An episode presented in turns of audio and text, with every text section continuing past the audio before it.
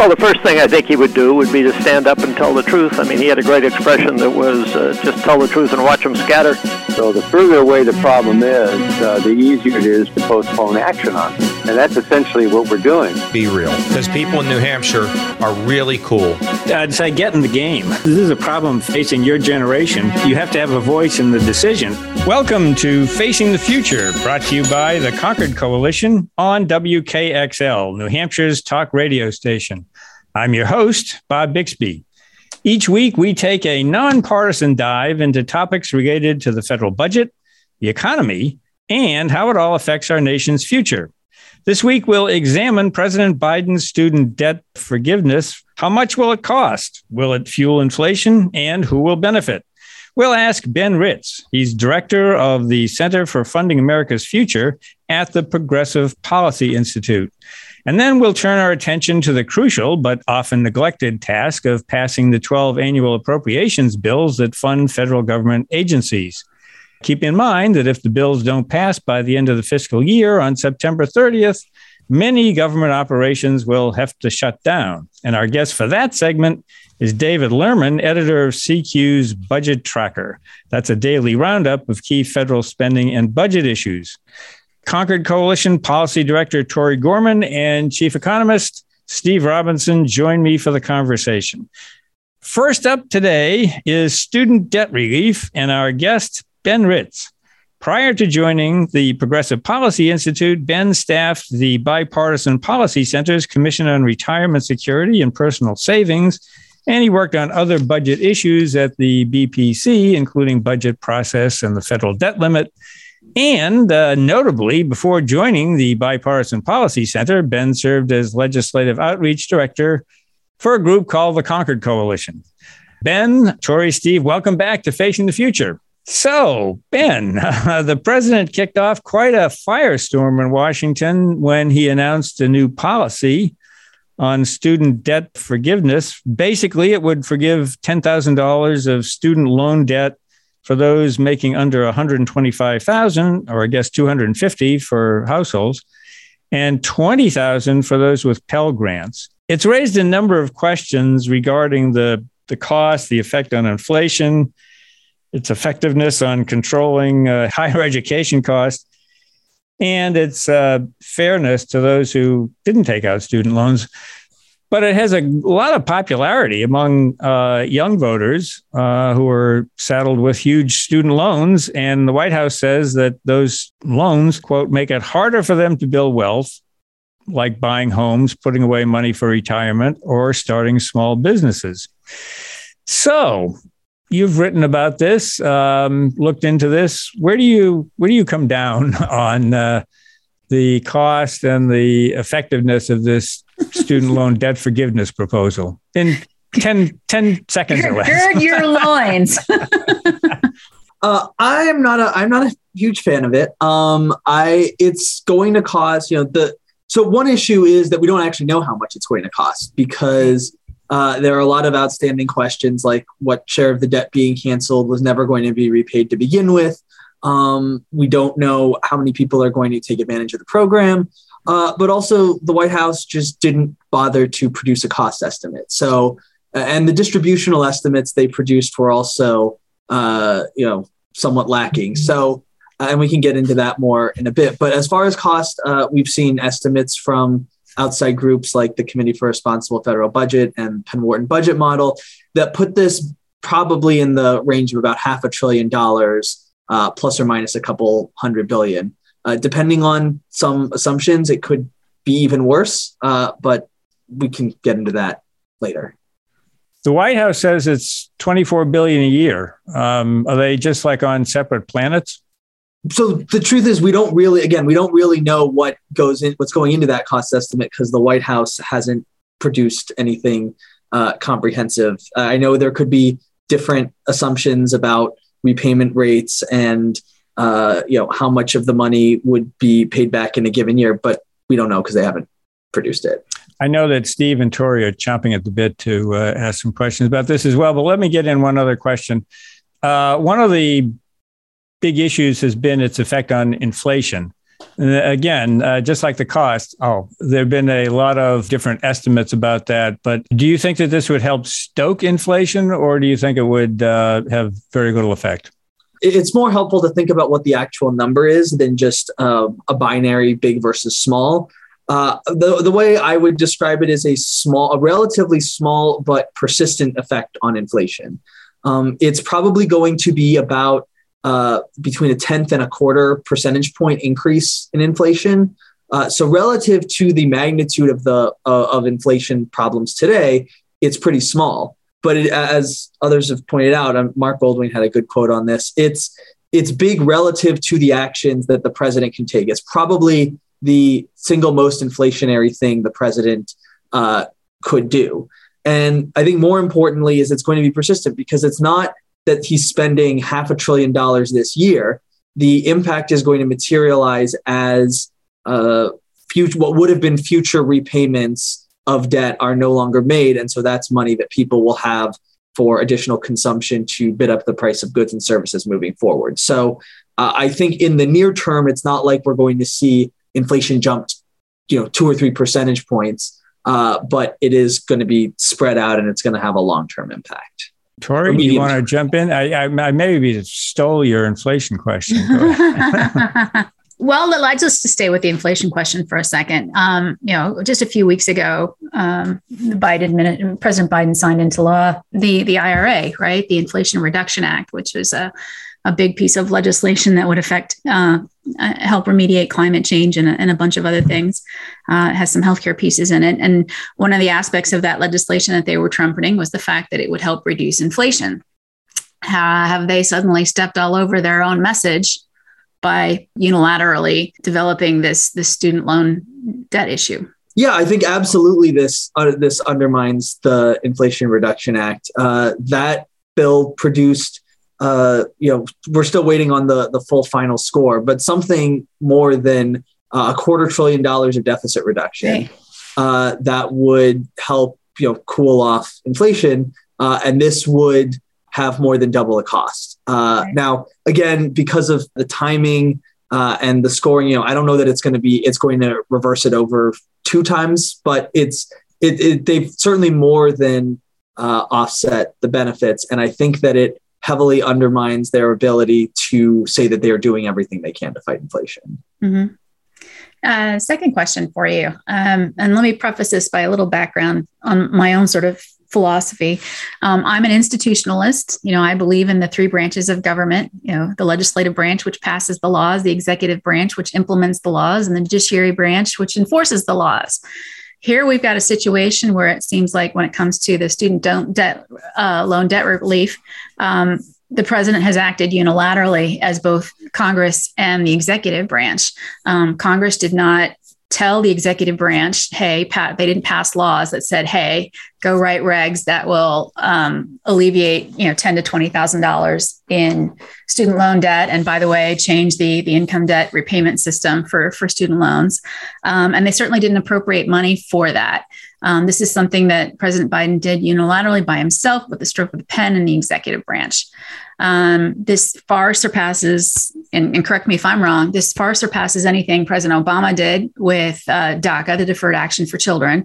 It far surpasses in expense um, what President Trump did in terms of deferring uh, defense money for the stupid wall along the, the southern border is what President Biden done here? Is it legal? Is it expected to stand? Will someone challenge this? What what are so what are we are students taking advantage of a program that's going to be yanked out from underneath them a few years from now when eventually the Supreme Court says to President Biden, "I'm sorry, you didn't have the authority to do this." What's what's the what are the sort of legal uh, aspects uh, and the legal questions around this? So the short answer to all of that is maybe.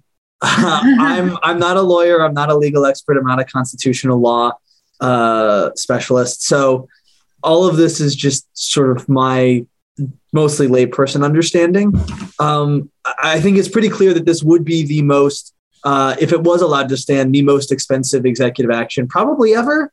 Um, mm-hmm. So I think that does raise serious issues of, uh, you know, power of the purse. It is a big constitutional issue. Um, I think that even a politically neutral Supreme Court would struggle with it, and I think that Um, I would be personally surprised if a Supreme Court packed with Republican appointees would uphold it.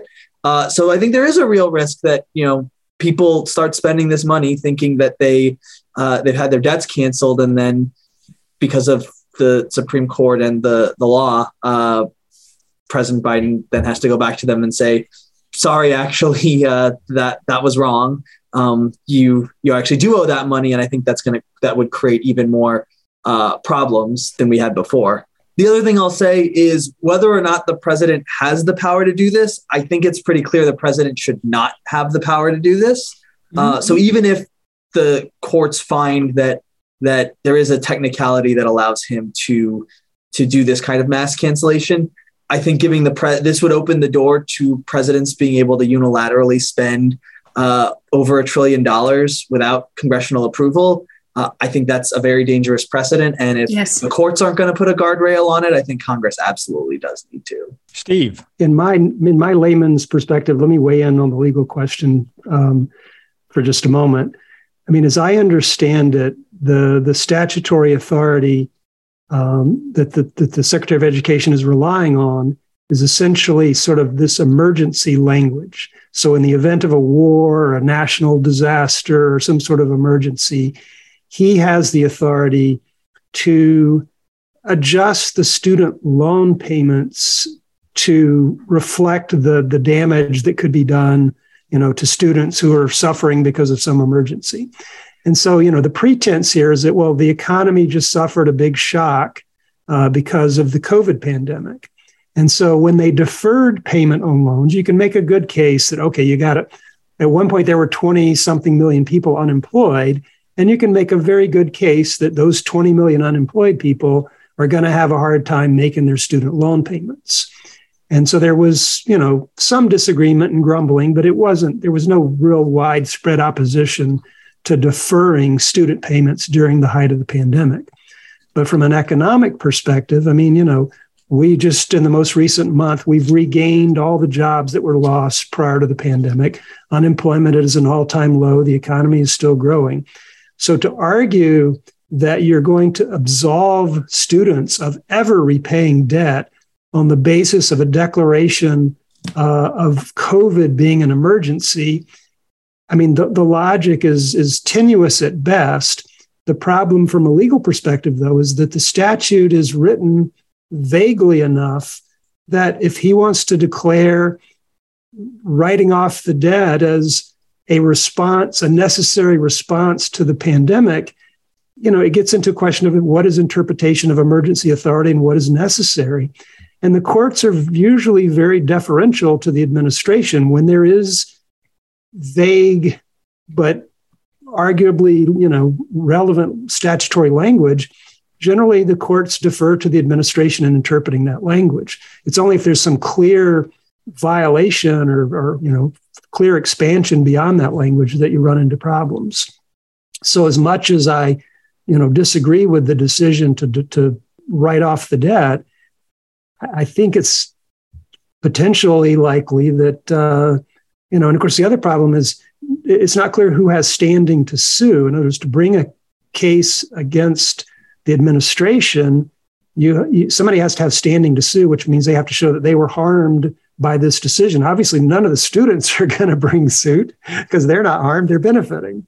And taxpayers, as a general rule, are not allowed to bring suit against the government saying, well, yeah, we're taxpayers and we're going to have to pay for this or the debt's going to go up. And so, you know, it, it's not clear. You know, I, I think I heard one argument that the companies that are debt collectors, if you're a company whose job it is to collect the student debt, and if the government writes all the debt off, then you're out of a job collecting the debt you know they might they might have standing to sue potentially but anyway it's not clear it's it's very vague having worked yeah. in an appellate court there are two things that uh, relevant one is you do have to have standing because it has to be an actual case of controversy not a hypothetical question. The other thing is that um, there need there should be a remedy in a, in a in a case. So sometimes a court will defer will try to find standing if there is no other way that a uh, provision can be challenged.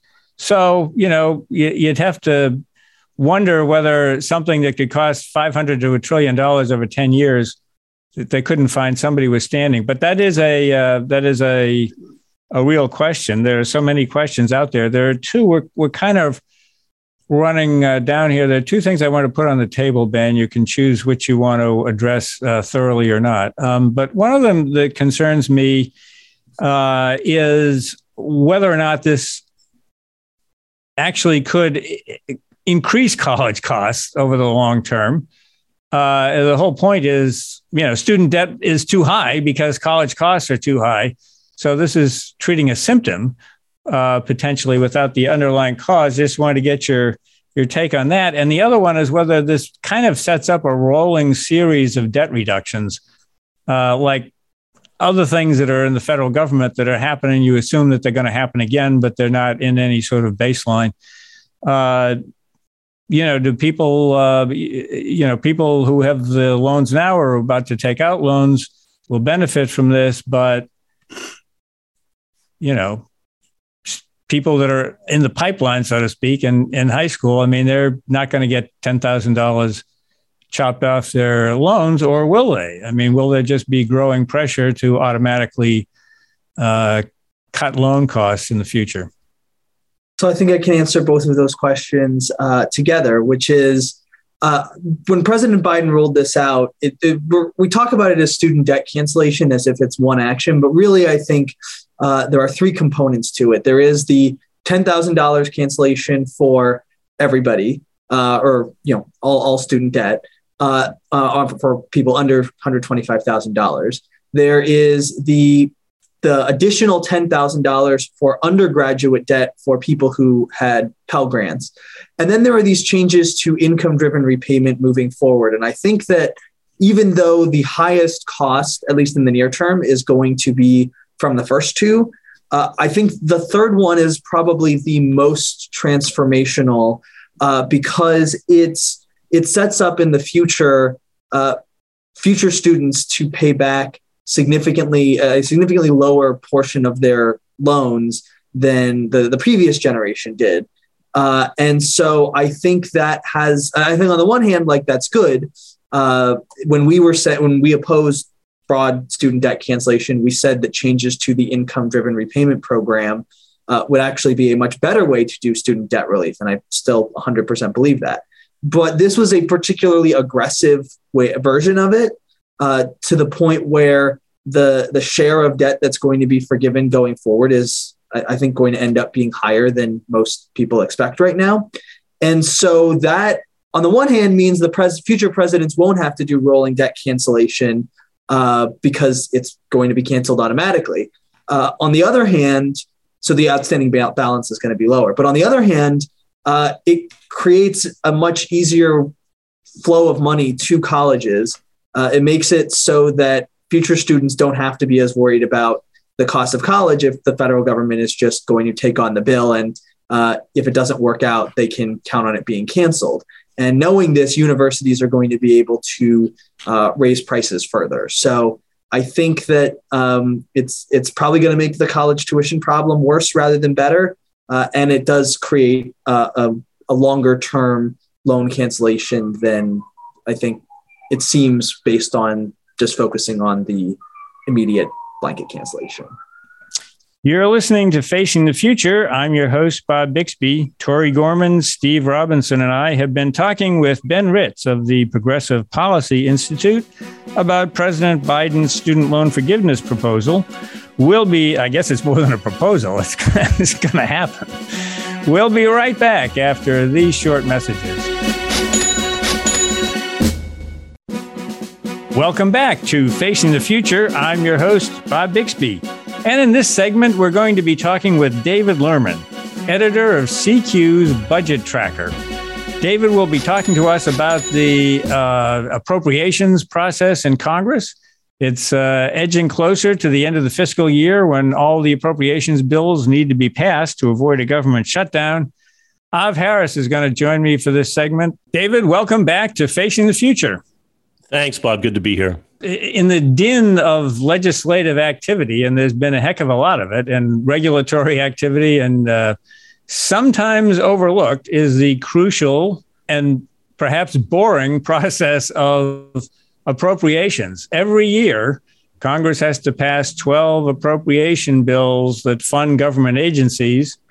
And if they don't do it by the end of the fiscal year, which is September 30th, a large portion of uh, those government agencies need to shut down, with certain exceptions um, that are too detailed to go into here. But the basic point is that there's entitlement spending or mandatory spending in the federal budget, which is about two thirds of the federal budget. Uh, if not a little bit more, and the so called discretionary spending, which is the part controlled by the annual appropriation bills. Today, we want to talk about those appropriation bills. We've got one month left between now and the end of the fiscal year. David, how close are we to getting those 12 annual appropriation bills passed? Not close, Bob. We're a long ways away. Um, there is about zero chance that they will be done by the time the new fiscal year begins on October 1st. It now seems like both parties are determined to avoid government shutdowns. They've been through that exercise a few times and don't like it. Neither side comes out looking particularly good with a shutdown. So I don't think we're going to see a shutdown. But what we're going to see is another one of these stopgap measures to extend funding into the new fiscal year and keep all federal agencies on autopilot with limited ability to to fund new things. This year, we had the phenomenon of of what was called Build Back Better, and then it became the ultimately the Inflation Reduction Act, whatever name you want to give it, the big climate change healthcare tax package, which actually they did get done finally, but it took all year. It took it took over a year of negotiation to do it. And you know, lawmakers like to say they can walk and chew gum at the same time and do multiple things at once. The truth is they usually can't. And because of that, appropriations just got pushed way to the back burner here for months. They don't even do a budget resolution anymore. I mean, uh, we, we right. haven't mentioned this. They're supposed to set numbers in a budget resolution. That's supposed to kick off the process. And then they draft their appropriations bills to fit the number in the budget resolution. And one of the difficulties recently has been the failure to do a budget resolution. There used to be budget caps uh, up until very recently, but those came off what in last year, 2020? Yeah. And they don't do the budget resolution, the, the sort of budget blueprint, um, because it's such a political thing. And, you know, the more Congress is so polarized and the, the tensions are so just so extreme now, um, the harder it is to do that because it because to do a budget resolution, they have to take all of these votes, particularly in the Senate, the so-called vote-a-rama, where they will they'll spend an entire day and night voting on amendments, all of which are really political talking points that they can use on the campaign and to try to put the other party on the spot on on different programs whatever political points they want to make and it's sort of a distasteful process that no one likes to go through. And in a 50 50 Senate, the way we have it now, it's really hard to even try to pass a budget resolution because you can't afford to lose a single vote. Um, and so it becomes this huge exercise that you can see why they they are eager to avoid it because why go through all that aggravation if you can just what they end up doing is just sort of um, settling on a top line number. And but you know there's just no agreement in the in the senate at all. For months they've been trying to to come up to a bipartisan you know they've been talking about trying to do a bipartisan deal on overall spending limits so that they can get the appropriations process moving. And just like last year it's gone nowhere. Uh, there's been this huge partisan standoff mostly between the, the fight really is over how to divvy up the pie between defense and non-defense spending. And be, there's a huge disconnect there with republicans wanting a hell of a lot more money for defense than democrats are willing to bite off. And so there's just no consensus. That's the same holdup by the way that led to last year's huge standoff. And you know we should remind folks bob last year never got done, right? It, it didn't get done until March of this year. So the, the final spending package came a half a year late. Build Back Better took over. Uh, and of course, you had other factors too. You had the chairman of Senate Appropriations, Pat Leahy, breaking his hip and, and, and being out of commission here, needing hip surgery. Uh, so there are other factors too. But the bottom line was there were no by they, they met a few times, but nothing was resolved. And uh, the bipartisan talks went nowhere. There's still a huge partisan standoff. And without the bipartisan deal, without congressional leaders kind of sitting down, you know, hammering hammering heads as needed to get overall spending levels that both parties can live with. All of the rest of it is a sideshow. Once they come back in September, there will definitely have to be a stopgap measure. The question will be how long will the stopgap last? Right. The House Majority Leader, Steny Hoyer, told us that it would most likely be into December simply because they're not going to be around in October. They're going to be campaigning for reelection. And in November, they're only going to be here a couple weeks, I think, before the Thanksgiving break. There just won't be time at that point. So the, it only makes sense to extend this thing into December, which sets up another pre Christmas rush to get a final spending package together in a hurry, I think is what we're looking at. If it even happens then, Bob, because this is also complicated now, of course, by the midterm elections, right? Yeah. And you've got a 50 50 Senate, and there's some incentive here to get it done by Christmas um, because you know, first of all, both of the appropriations leaders in the Senate are retiring this year. They've both said, both Republican and Democrat, Pat Leahy and, and Richard Shelby, have both said they would like to get this done before they leave, which means they want to get it done by the end of this year. But on the other hand, if you're a Republican lawmaker and you think Republicans are going to take over the Congress in these midterm elections, um, why would you want to wrap up this spending package this year when you know if you just wait till January, you would have a lot more leverage to rewrite these bills as you like them? Um, at that point, there would be incentive to just extend the stopgap into the new year, into January, February. Um, simply because Republicans would then have power to write the bills as they want to, if in fact they haven't a sizable enough majority to do that. Of course, that's not clear. So a lot of this may depend on how the elections go. Uh, do you want to uh, get in a question here? Yeah, absolutely. Um, David, uh, have you heard any? Uh, I don't know if you want to call it vague or general uh, range of uh, what the top line numbers might be or what both sides might be seeking. And and and subsequent to that I, I appreciate your, your your breakdown of defense versus non-defense spending. Uh, what's interesting this year in particular though in terms of defense number is uh, there's been a lot of military aid and, and humanitarian aid that has gotten bipartisan support, you know, for Ukraine and you know to, to fight the Russian invasion. So, are, are are there Democrats who are questioning the levels of defense spending when they've already previously voted to to, to hike Pentagon spending that that in the form of military aid to to Ukraine? Are you seeing that? There are Democrats who want more for defense, and they're providing more for defense, we should say, in their bills, in the Democrat written bills. Um, the question is, how much more? Um, there is bipartisan support for Ukraine. Um, and, you know, they just passed a $40 billion, I think it was, emergency package for Ukraine that's going to hold them a while now. The, the administration is still releasing in little installments incrementally some of that money you keep reading about you know the new the next weapons package worth x couple billion dollars that goes out over time. So they're good there. Um, but of course, that's not the bulk of the defense budget.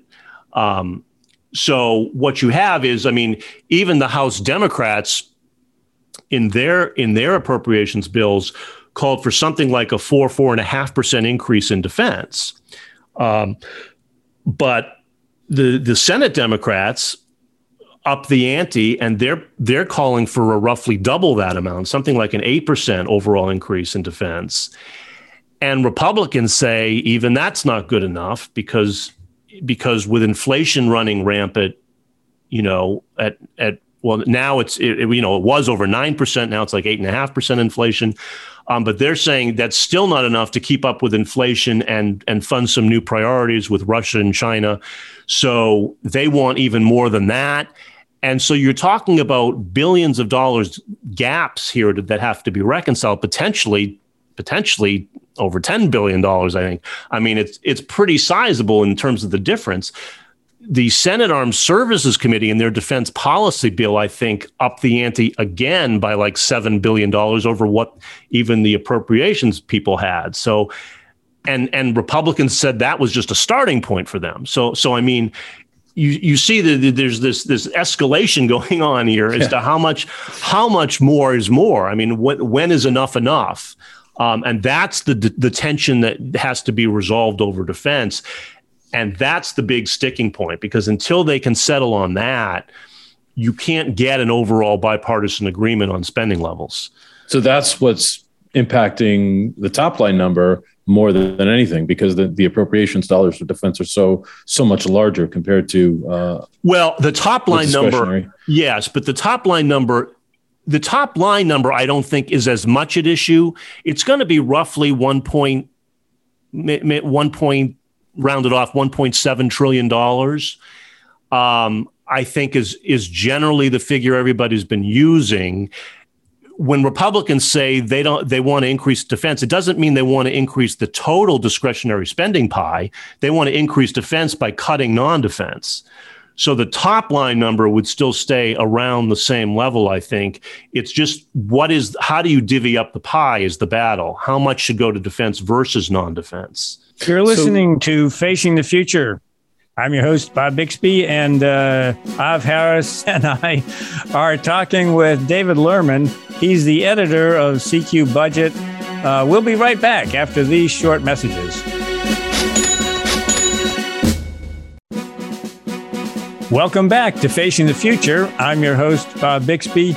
Concord Coalition Chief Economist Steve Robinson, Communications Director Av Harris, and I are talking with David Lerman. He's the editor of CQ Budget Tracker. Uh, and we're talking about the appropriations process with just uh, just one month to go before the deadline, and no appropriation bills have passed yet. Um, Av, before we took the break, you were talking about the so-called continuing resolution, which uh, we're expecting to see some point before the end of the fiscal year. Um, Let's follow up that conversation. Yes, thanks, Bob. So, so David, uh, we've got the clock ticking right till the end of September before there's got to be some kind of continuing resolution passed, or else uh, some parts of the government may shut down. And I think it's safe to say everybody would like to avoid that uh, before the November elections because voters pretty much hate that. Um, so, what are some of the obstacles that you see that might be in the way of getting a, a continuing resolution passed? Yeah, it's interesting because you'd think just a simple stopgap measure, which is all that is, to extend current funding just to buy them a little more time, would not be a heavy lift. You'd think they could just pass that quickly.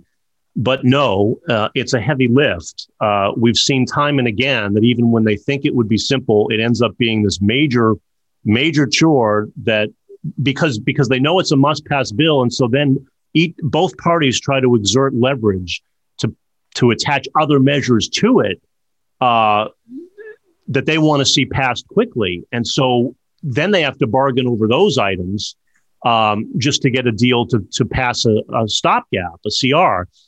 And this year, I think there are at least two things that come to mind that could trip them up. One, of course, relates to this Build Back Better Inflation Reduction Act package that just passed. There was that big climate change spending package in there and to get a deal with with Joe Manchin, the pivotal swing vote in the Senate on that package, they from coal agreed, country, I might add, from coal country in West Virginia, he got an agreement with Democratic leaders to have a vote on legislation to overhaul federal permitting to make some of these energy projects get built more quickly, particularly when it comes to, oh, say, pipelines that he likes. Um, and so the question now is well, how do they pass permitting legislation uh, and guarantee him a vote on that you've got a 50-50 Senate and and you've got some we've already seen a lot of pushback from House progressives anyway saying they're not very keen on this idea, of course, because they want more time for environmental reviews and whatnot. And so it's going to be a chore to pass any kind of permitting legislation. And so the question then is, well, the, maybe the most obvious place to pass permitting legislation would be to attach it to this stopgap funding measure, right? So that, and, and I think Manchin has just said the other day at the White House that he envisions the CR as the place to get that done. And so then the question is, does that tie up the CR even more, make it more complicated?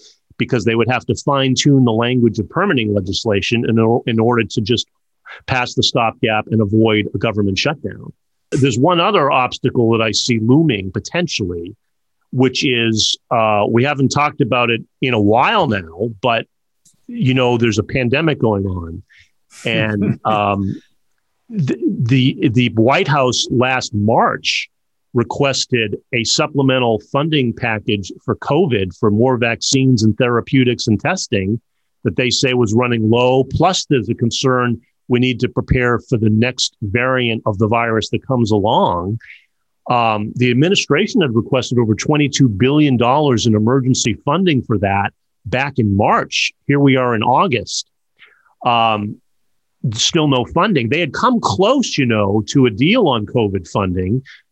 A, a couple months ago, the Senate reached a bipartisan deal, even on something like $10 billion for COVID.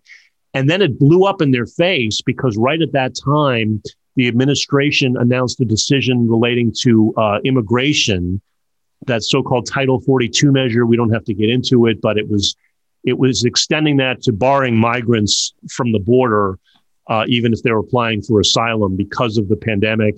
And Biden folks were trying to lift that restriction, and Republicans just blew up. They were irate about it. They said if you don't think COVID is a crisis at the border anymore, then why is COVID a crisis at home? No, we don't think we need this extra COVID money anymore. So, you know, the whole thing blew up. It's still hanging out there. Is there going to be more COVID funding, right? And so, another place they could get COVID funding passed is on this CR. Um, you know, Democrats. So Republicans are resistant, and they say they, there should be enough money out there they can reprogram without needing new money. That's debatable. The administration already did some of that reprogramming. Um, but if they want more, a logical place to get it done would be on this CR. And so that opens up a whole other can of worms over how much more COVID money is needed and under what conditions and can they attach it. So um, even a simple stopgap is not so simple. And it's going to take a, a big effort again just to get that over the finish line. Steve. The current appropriation process calls for uh, Congress to pass 12 separate appropriation bills. Uh, the deadline is October 1st of each fiscal, which is the beginning of the fiscal year. And as you pointed out, they, they actually haven't met that goal since the mid 1990s.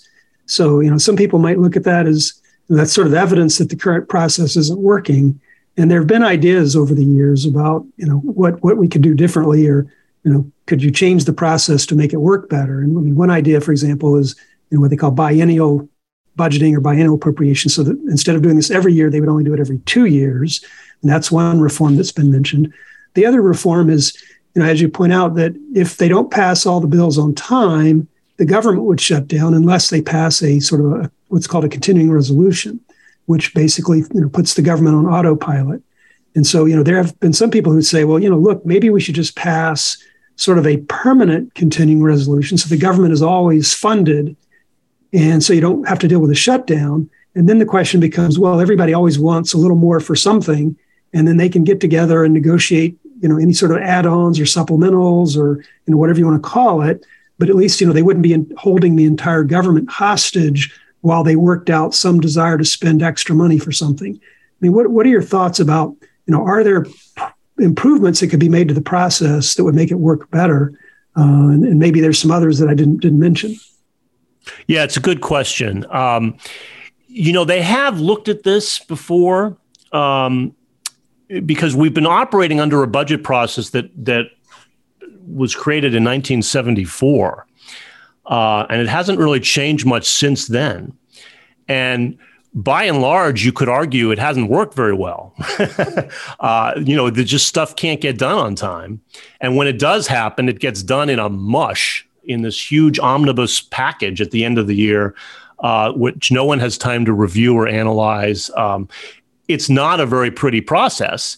Uh, and so there have been periodic efforts to look at how could we make the process better and even just a couple years ago, there seemed to be a little momentum to do that. And as you said, Steve, uh, w- one of the one of the things they were looking at pretty strongly, in fact, was biennial budgeting, so that you would do a budget every two years, so that at least there'd be a little more a little more time for agencies to plan if they knew they had a two year budget locked in place a little more time to review spending in the off year, you know, uh, the year they didn't have to do a new budget.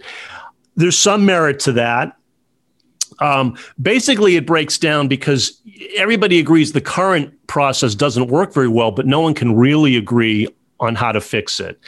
And for every solution you come up with, there are drawbacks. And one one pushback on the biennial budgeting idea, I think, came from appropriators because they didn't want to give up their power to fund programs every year.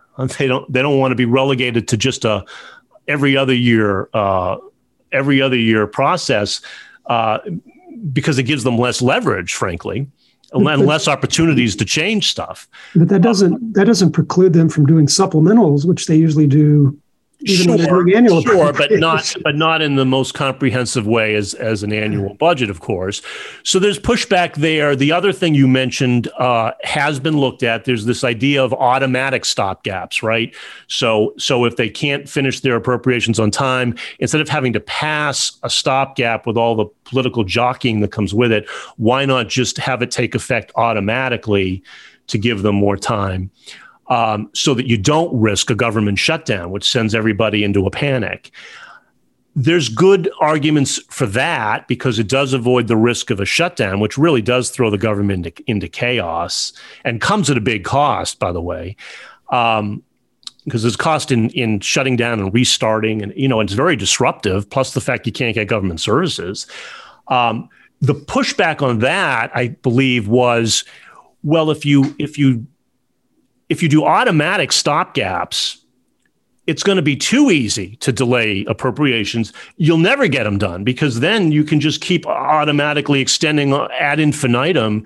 And there's really, Congress only gets stuff done when there's a deadline. And if there's really no deadline anymore, how do you ever really get full appropriations done? So, for everything they come up with, there's always going to be a counter argument. And there's just never been enough consensus on how to change the process. And frankly, you know, there's also uh, some some folks just say, look, the problem isn't really the process; it's them, it's us. uh, you know, ultimately, this is a political process, and no matter what, no matter what rules you set up, they're going to be avoided or bent uh, or delayed or whatever if there's not the political will there to get stuff done.